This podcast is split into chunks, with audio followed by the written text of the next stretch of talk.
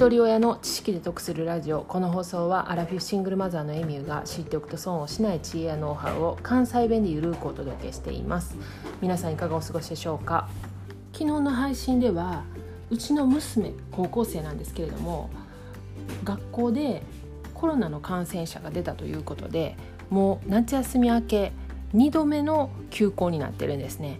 ただ小学校のコロナ対策に比べてこの公立高校の休校中の対応があまり進んでない気がするのでその内容について配信させてもらいました。私なりに考えた結果国や府の対応に期待していてももう時間は過ぎる一方なんで独自で何か考えて行動していかないといけないなと思いました。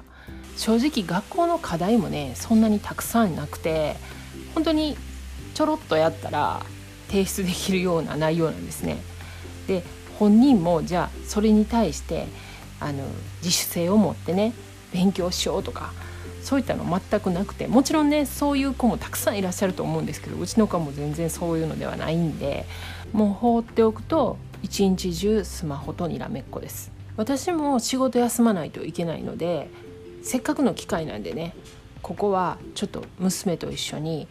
学校の勉強ではなくて何か違うことをやっていきたいなと娘に提案したのは、えーと、一緒に読書会せえへんかっていう話をしたんですよね。ある本に対して一緒に読んでそれを共有するシェアする、まあ、それについて考えるっていうことなんですけれどもその一つ私がこれをちょっと娘と共有したいなっていう本が一冊あります。ライフネット生命の創業者である出口春明さん現在立命館アジア太平洋大学の学長でもあります。その出口春明さんの「教える」という書籍です。第一章では後輩たちに社会を生き抜く武器を与える。教育には2つの目的があって1つ目は自分の頭で考える力を養う。で2つ目は社会の中で生きていくための最低限の知識武器を与える。でこの2つ目の社会を生き抜くためには7つの武器があるっていうことなんですね。で7つの武器は何かというと1国家の基礎を知る。2政府の基礎を知る。3選挙の基礎を知る。4税金の基礎を知る。5社会保障の基礎を知る。6お金の基礎を知る。7情報の真偽を確かめる基礎を知る。この7つの基礎。まず私自身がこの基礎を全く理解していない。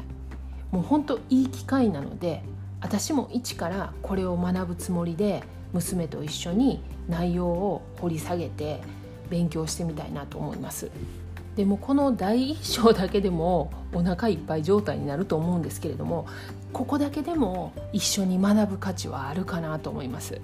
でもほっといたら朝昼逆転の生活をしていたんでもうね朝から叩き起こして家の用事とか食事の準備とかやってもらってるんですけれどもネットのレシピなんか見ながら料理してくれてるんですけどなかなかあの美味しい料理を作ってくれてます。今後どうなるかわからないんですけど一人でね暮らすことになったら家事とかそういった身の回りのことっていうのはしていかないといけないんでいい練習にもなってるかなと思うんですけれども今日はコロナで休校中の高校生の娘とこの休み期間をどういうふうに関わっていくかについてお話ししてみました。